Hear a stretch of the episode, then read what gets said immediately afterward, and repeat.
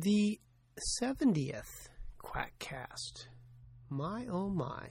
Time flies like an arrow, fruit flies like a banana. This one is called SOSDD, which stands for Same Old Stuff, Different Day. What does it take to become a doctor? Eh, endurance and perseverance help. It is a long haul from college to practice.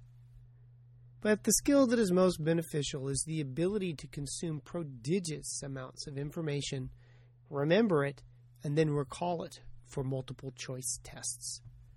I often relied on B to get me through some exams, having been informed that that is the most common answer. That's probably not true.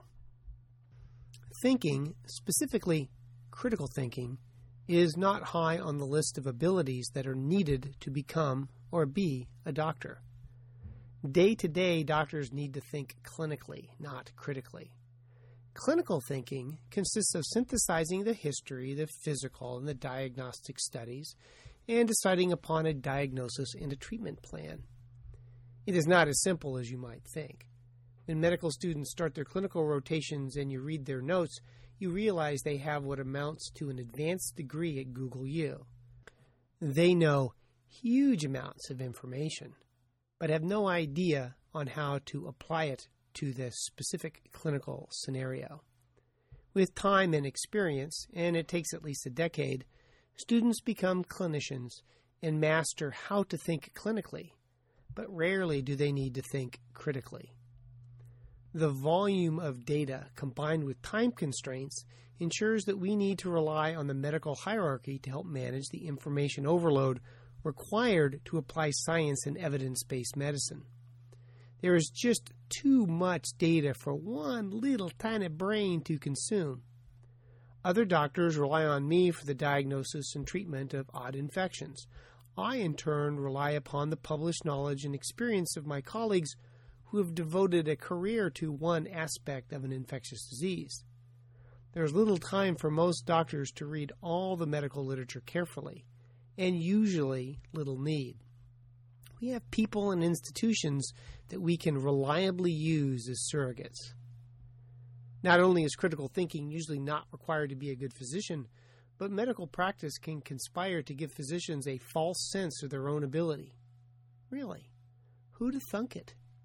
But spend some time with doctors in the dining room and listen to them pontificate on politics or economics with the same false assurance that they have in their own true field of expertise, and you will run screaming from the room. Medicine is also rife with confirmation error. In practice, there is rarely negative feedback for making a wrong diagnosis, since everybody all the time makes the wrong diagnosis. The good doctors are nimble at changing course quickly rather than sticking with a wrong diagnosis. And there is no lack of positive feedback from good results. There's the potential for unbalanced positive feedback to engorge the susceptible ego. Last week I was walking downtown and was stopped by a lady, daughter of a patient, who introduced me to her friends as, quote, the doctor who saved my mother's life, end quote. Now, that's not true, given that medicine is a team effort. And while I made the diagnosis that others had missed, I know if I had not made the diagnosis, some other infectious disease doc would have. But it is a great chance for ego boo. On the other hand, I must admit to great irritation when the hard work of the ICU team pulls someone's bacon out of the fire and the credit goes to God. I want to yell. It was not God that saved your father. It was the doctors and the nurses and the respiratory therapists and the rest of the hard working, highly experienced ICU staff. And just why the hell did God make him so ill in the first place? I do at least want partial credit. And I do remain grateful, however, that mind reading is not a reality. The other weird thing that happens in medicine is that explicit knowledge we learn in medical school and residency over time becomes implicit. I have discussed before how sometimes I can come to the correct diagnosis with minimal information. It almost seems like intuition, and then explain after the fact how I came up with the diagnosis. it often feels like the answer is bubbling up from below my conscious awareness. It is really most peculiar how much of my medical reasoning occurs below my consciousness. If one is not careful, that seeming quasi omniscience could lead to a certain arrogance about your own abilities, an almost Zaphod Beeblebrox like sense of self importance. And if part of your job is to hold people's living hearts in your hands, it amazes me that at least my heart surgeons are such nice, self effacing people. Not all heart surgeons, however. Add the lack of training in critical thinking to the weird combination of the Peter Principle and the Dunning Kruger effect, and you have a scam proponent in the making.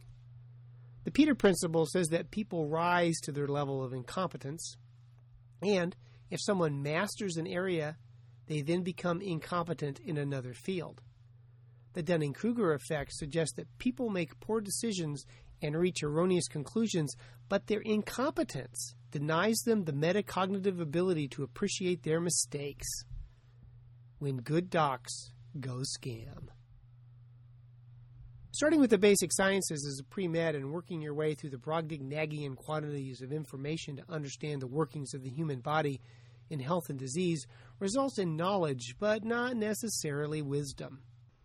In medical school, you learn what to think, not necessarily how to think. You have to trust those up and down the line of experience to know, at least in part, what they are doing intern to resident to chief resident to attending to subspecialist. I variously use team sport and hive intelligence to describe the practice of hospital medicine, although the Borg may be a better metaphor. That being said, there is, at least in my neck of the woods, little dogmatism. Skeptics, die-hard and otherwise, are often portrayed as close minded and dogmatic, but in the teaching hospitals in which I practice, Explanations of the medical literature are often filled with qualifications and caveats as we teach the residents. How much of the great gray uncertainty that is medicine is passed on to patients is always an interesting question, and different clinicians will react differently to that clinical challenge. I rarely see the caveats and uncertainty in the scam world that is common in medicine. Often, my answer to a consult is that the patient does not have an infection, or if they do, I have no specific therapy, and you have to let the disease run its course. I wonder if, in passing, anyone has ever gone to a scam provider and been told, nope, sorry, can't help you. Chiropractic slash acupuncture slash reishi slash whatever has no benefit for insert disease here. I bet that has almost never happened. Patients use scams for a variety of reasons, and I, for one, do not pretend to understand why people prefer magic over reality. And sounding like the arrogant tool of the medical industrial complex I am, I wonder if part of the reason is that they don't know any better, and really, most people have no reason to. The average person has little motive or inclination to become immersed in the background required to understand why scams are nonsense. Most people have better things to do. They have work and family. But MDs, you would think a doctor would know better. Astronomers do not flock to astrology. Physicists do not push perpetual motion machines in large numbers. Geologists do not become young Earth creationists in droves after they graduate from graduate school. It flabbers my gaster that, after learning all the information required to put MD after your name, anyone could find any validity in any scam of any kind. And yet, many do. Too many. Part of my assumption is that the Oz's and Chopras and Wheels of the world, actually it's Weils. Yeah. Anyway, it's part of my assumption is that the Oz's and Chopras and Weils of the world do not process information about the world in the same way that the Gorskis and Novellas and Atwoods do. Either they never learned or cannot learn critical thinking, and most importantly, cannot apply the concepts of critical thinking to themselves.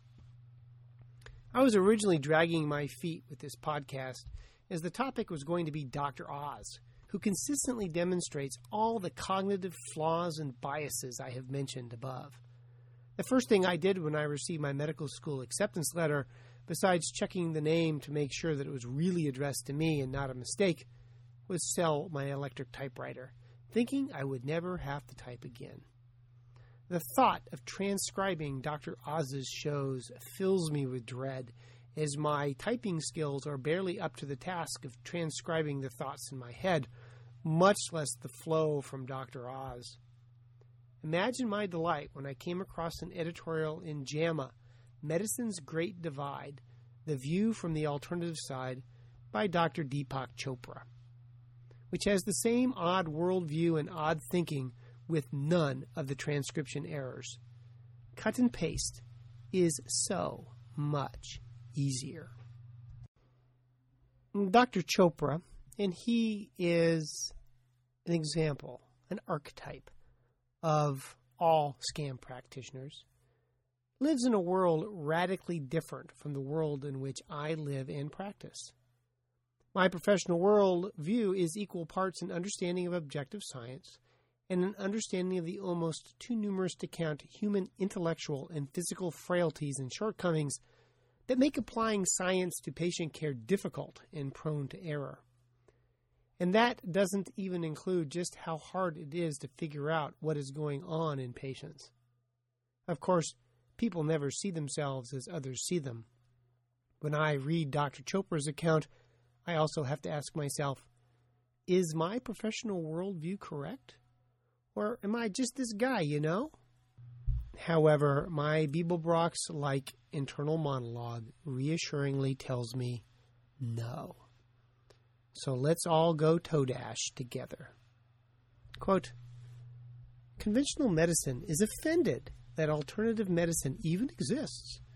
For the average physician, to hear that an allergy patient is taking an extract of nettle to treat his symptoms that a breast cancer patient is being treated with coffee enemas and a macrobiotic diet arouses scorn. Who would have scorn at coffee enemas? I can't imagine anyone would look upon that as anything but valid. Over a decade ago, when the New England Journal of Medicine reported that Americans pay more visits annually to alternative practitioners than to MDs, the attitude of the editorial writer was barely disguised dismay and disbelief. It was as if the whole country had turned its back on jet travel to return to the horse and buggy. Now, I do not speak for conventional medicine, or as I like to call it, medicine. I only speak for myself. I don't even speak for truffalatrice. But I do have a sense of dismay when doctors use or promote scams, like coffee enemas for breast cancer. Do I have dismay when other people do that? Not so much.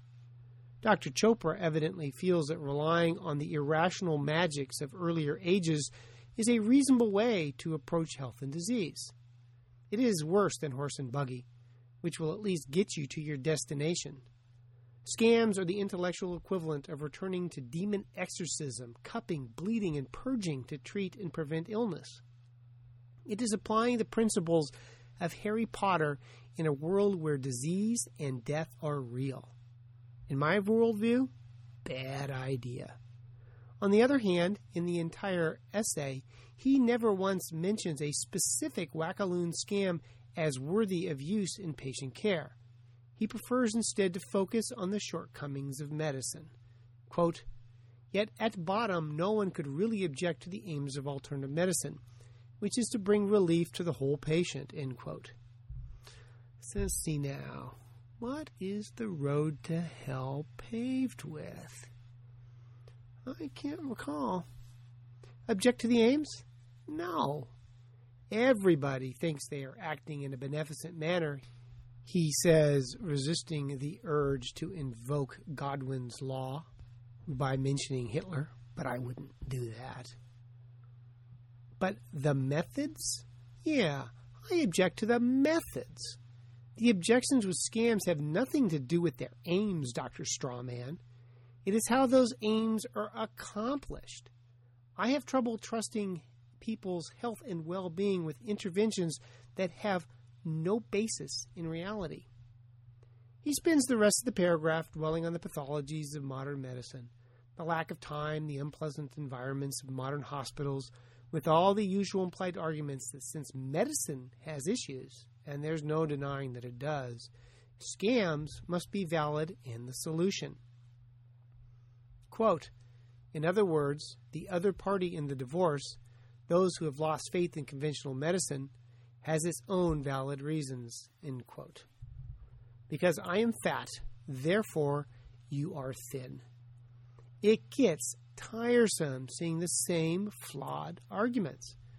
Has Dr. Chopra never bothered to peruse the cognitive error and logical fallacies pages on the Wikipedia to at least casually educate himself on the bare minimum of critical thinking?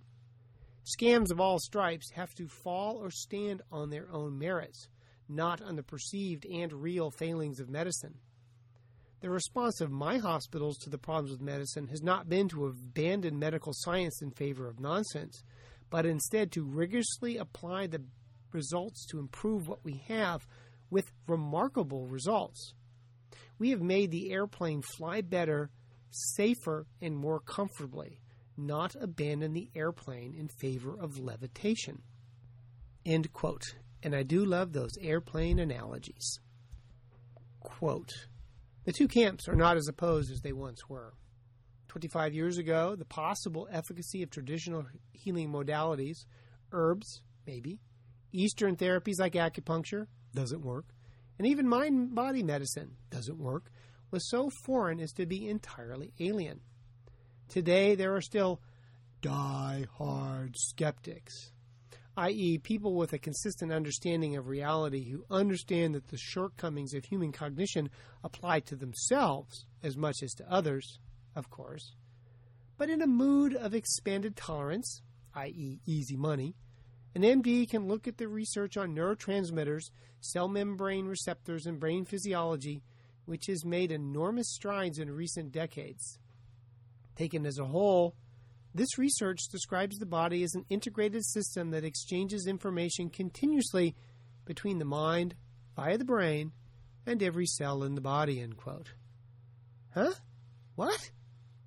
I cannot see how the first part of the paragraph relates to the second half of the paragraph.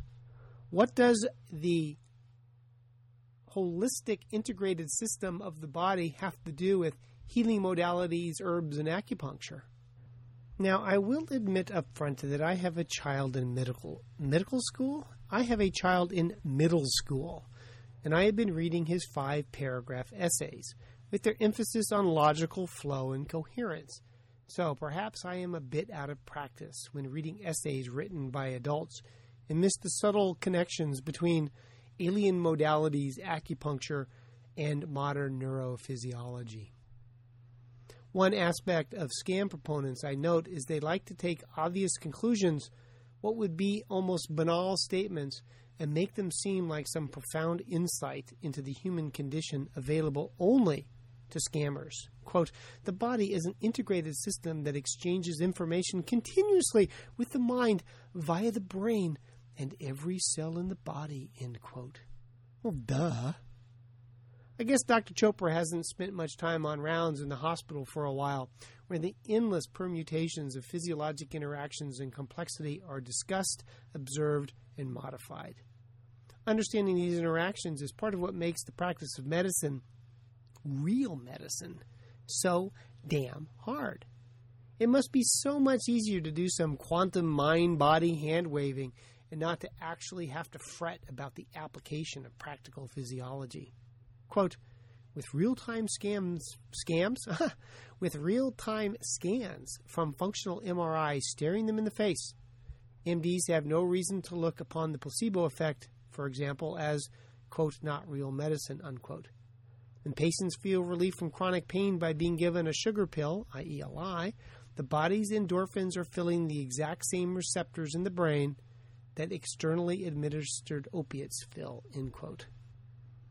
Now, placebo has always been real medicine.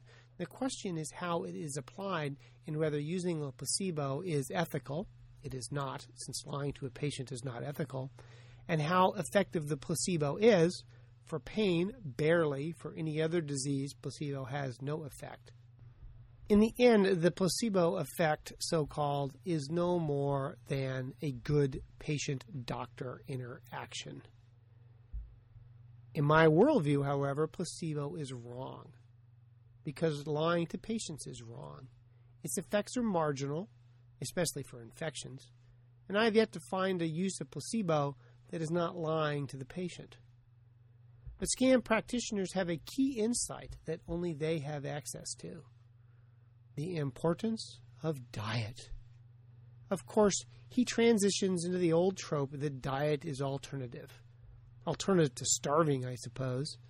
As my son would say, how edgy. Changing diet can improve cardiovascular disease. what the hell? No one ever told me that in the last 25 years. The diet was important for cardiovascular and other diseases. I want my refund from medical school.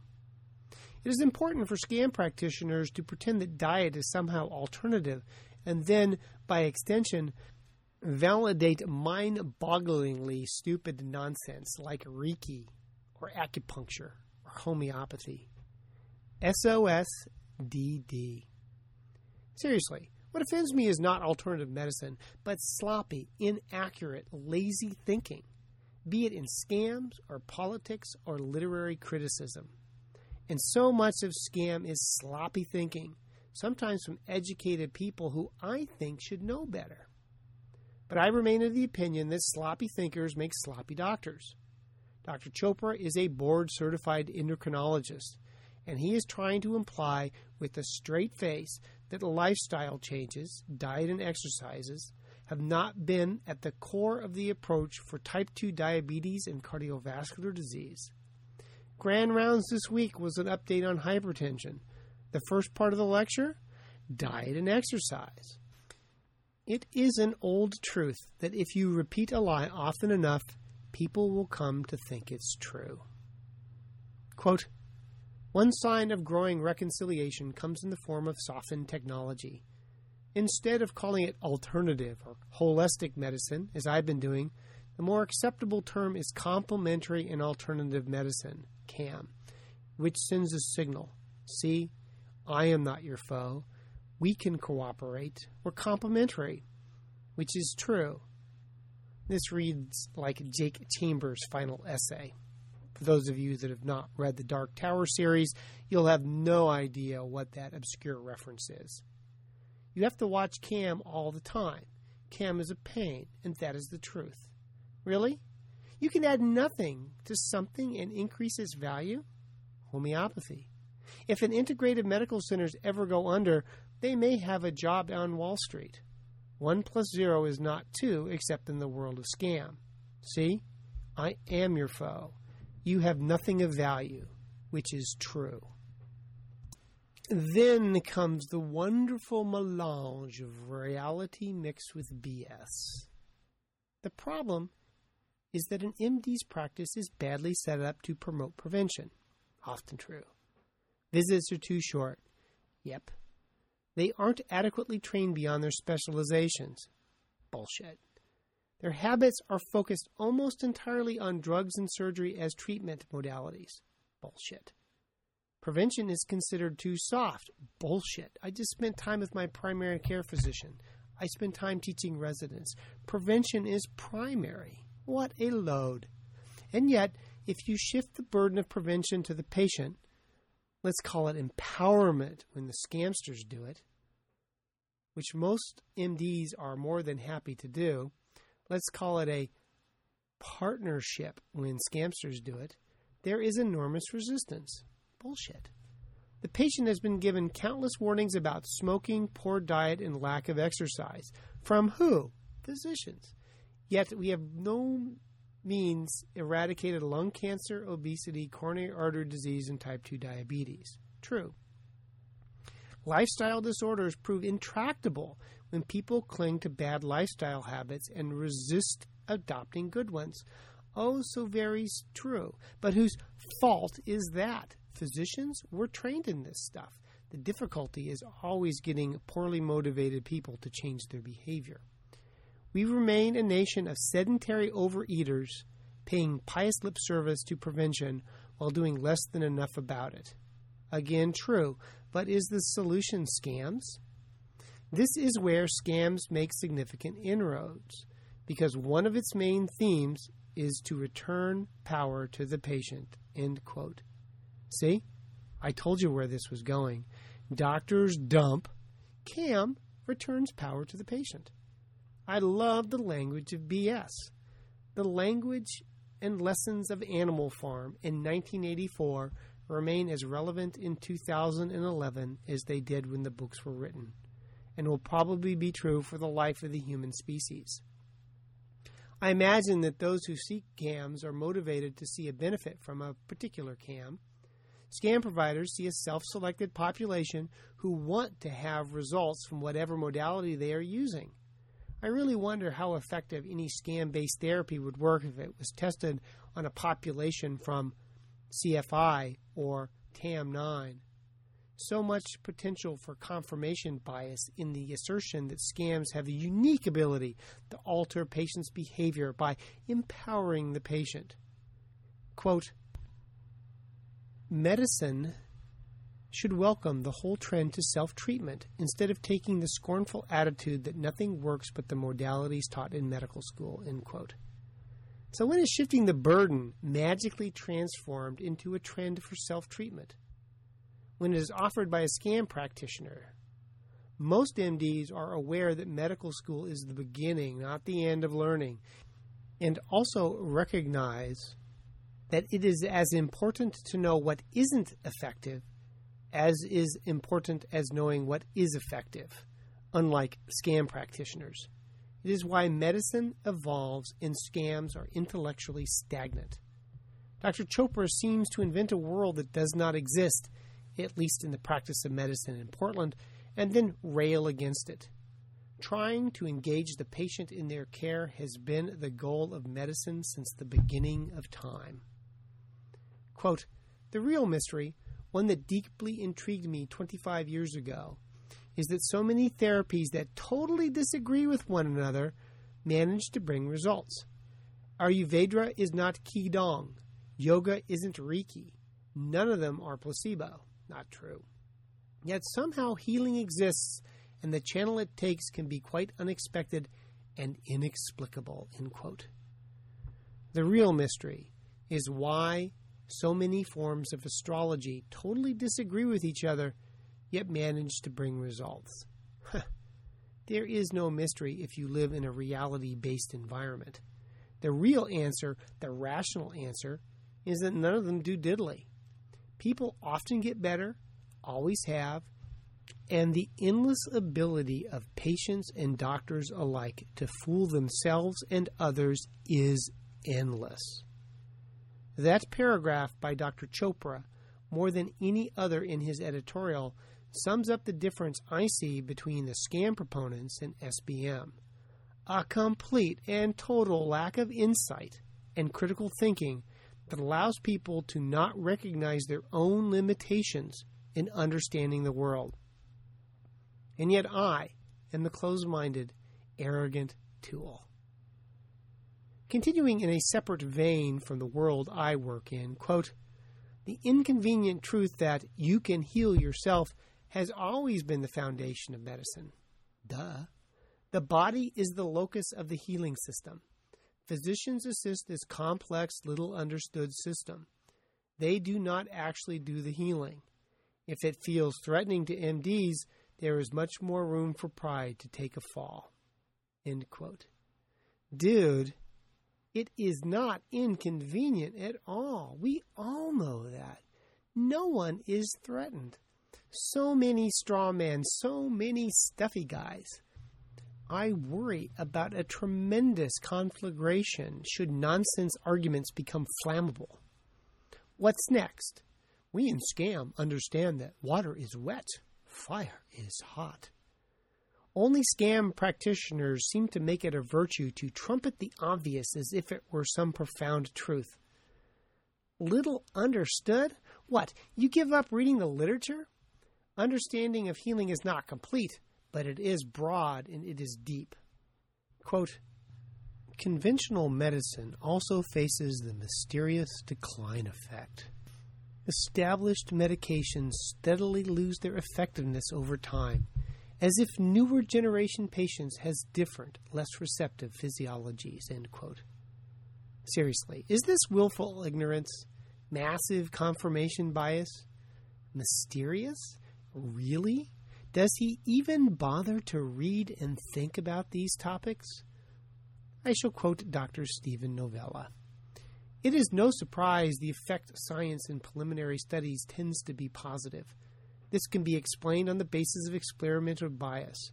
Scientists want to find positive results. The initial experiments are often flawed or less than rigorous. It takes time to figure out how to rigorously study a question so early studies will tend not to control for all the necessary variables. There is further publication bias in which published studies tend to be positive more than negative studies. Further, some preliminary research may be based upon chance observations. A false pattern based upon a quirky cluster of events. If these initial observations are used in preliminary studies, then the statistical fluke will be carried forward. Later studies are then likely to exhibit a regression to the mean or return to more statistically likely results, which is exactly why you shouldn't use initial data when replicating a result, but should use entirely fresh data, a mistake for which astrologers are infamous. End quote. So I suppose scams are immune to decline effect? Probably, since you can't decline past zero any further decline in the effects of homeopathy and acupuncture or energy therapy would soon cross the line into increasing the symptoms they are attempting to treat. A quote For me, the most distressing aspect of the decline effect is how widely it is being ignored. Unquote. Come on rounds, Dr. Chopra. Listen to our intensivists discuss the use of steroids in sepsis. Our cardiologists discuss the approach to acute coronary events with their residents. The history of the literature, why the approaches evolved, the studies have refined and extended our understanding. The decline effect is an integral part of teaching of medicine. It is an integral part of the history of science and the evolution of medicine. Just like the complexity and the integrated systems of the body, it is part of the foundation of the practice of medicine, although, like much of the foundations of medicine, rarely explicitly stated, except, of course, as a source of pseudo profundity. More distressing appears to be the inability to apply the same worry to scams, where the history demonstrates increasingly better studies of scams results in decreasing efficacy until well designed, bias free studies show zero efficacy. Not a decline effect, but a crash, burn, and explode effect, always ignored by the scam proponents. Oh well, a foolish inconsistency is adored by scam mind and its philosophers. If you think medicine has issues, read the scam literature. It is nice how artfully Dr. Chopra fails to note that the literature in the scam world is several logs worse and almost no intervention has any physical or biologic plausibility. Quote, my purpose isn't to justify the vast universe of healing modalities that exist outside the Harvard Medical School. Besides a Palinist stab at populist anti intellectualism, I note that Harvard is long past its prime as a medical arbitrator, what with the Osher Clinical Center and all. Harvard has consumed the Kool Aid. Continuing the quote, I look instead forward to the next phase of this reverse marriage, which is shy courtship. If both sides stop being defensive, they would see they share core values treating the whole patient, reducing suffering, closing the gap between healer and healed, and doing the least harm while bringing the most good. End quote. Whoops! They forgot a core value trusting patients' lives and fortunes to therapies that have efficacy based on reality and are shown to be effective. Small thing, I know, but I am old school and feel obligated to treat patients with therapies that are effective beyond the self delusions and biases of the practitioner. Quote, with that in mind, I have little desire to debate the skeptics and scientists who disdain CAM and falsely claim their side is valid and evidence based. The mystery of healing remains to be solved. End quote. Oh, that's a relief. I guess he will not be responding in the comment section of SBM and prefers to live in his own world. It's like the people who watch Fox News. No contradictory opinions, please. This week, I helped cure slash heal two heart valve infections, a relapsing fever, a malaria, a handful of pneumonias, and a handful of skin infections. No mystery there for me. Do I understand all parts of healing? No. Does that invalidate the parts I do understand? Nope. Would any scam have complemented any part of my patient's course? No. I do agree that scams are evidence based. It's just that the science and evidence demonstrates they do nothing, and that science and evidence has validated their worthlessness. He concludes, quote, the next step will be to remodel medical school curricula so that future physicians are not wandering in the dark as my generation did, totally ignorant, if not blind, about treatments outside our narrow range of knowledge. Expanded medicine is the answer. I am sure of that. Just as I am sure that the world will not be improved by scam modalities. For fun, let's make a list of advances in human health made in the last 100 years in the U.S. or elsewhere that were due to the application of any supplement, complementary, or alternative medicine.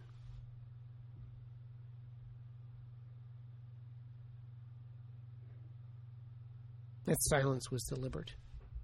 There's nothing on the list. My wife likes to say, if you want to predict the future, look at the past. I do not practice in the world of Dr. Chopra or understand its allure. His medical world is divorced from the one I work in, and his approach to the understanding of medicine could be used as a textbook for examples on logical fallacies, cognitive errors, and disingenuous arguments. I am less impressed. As Dr. Feynman said, the first principle is that you must not fool yourself, and you are the easiest person to fool. Unless, of course, you think the future is expanded medicine. SOS DD. Same old stuff, different doc. And so we come to the end of the 70th Quackcast. Thank you all for listening. Don't forget, there's more to my growing multimedia empire at moremark.squarespace.com where you will find links to my blogs and my podcasts and my books and my guides because the world needs more Mark Crislip and a hell of a lot less Deepak Chopra. So, on that note, I'm going to go for a walk in the Oregon sun. See you next time. Bye.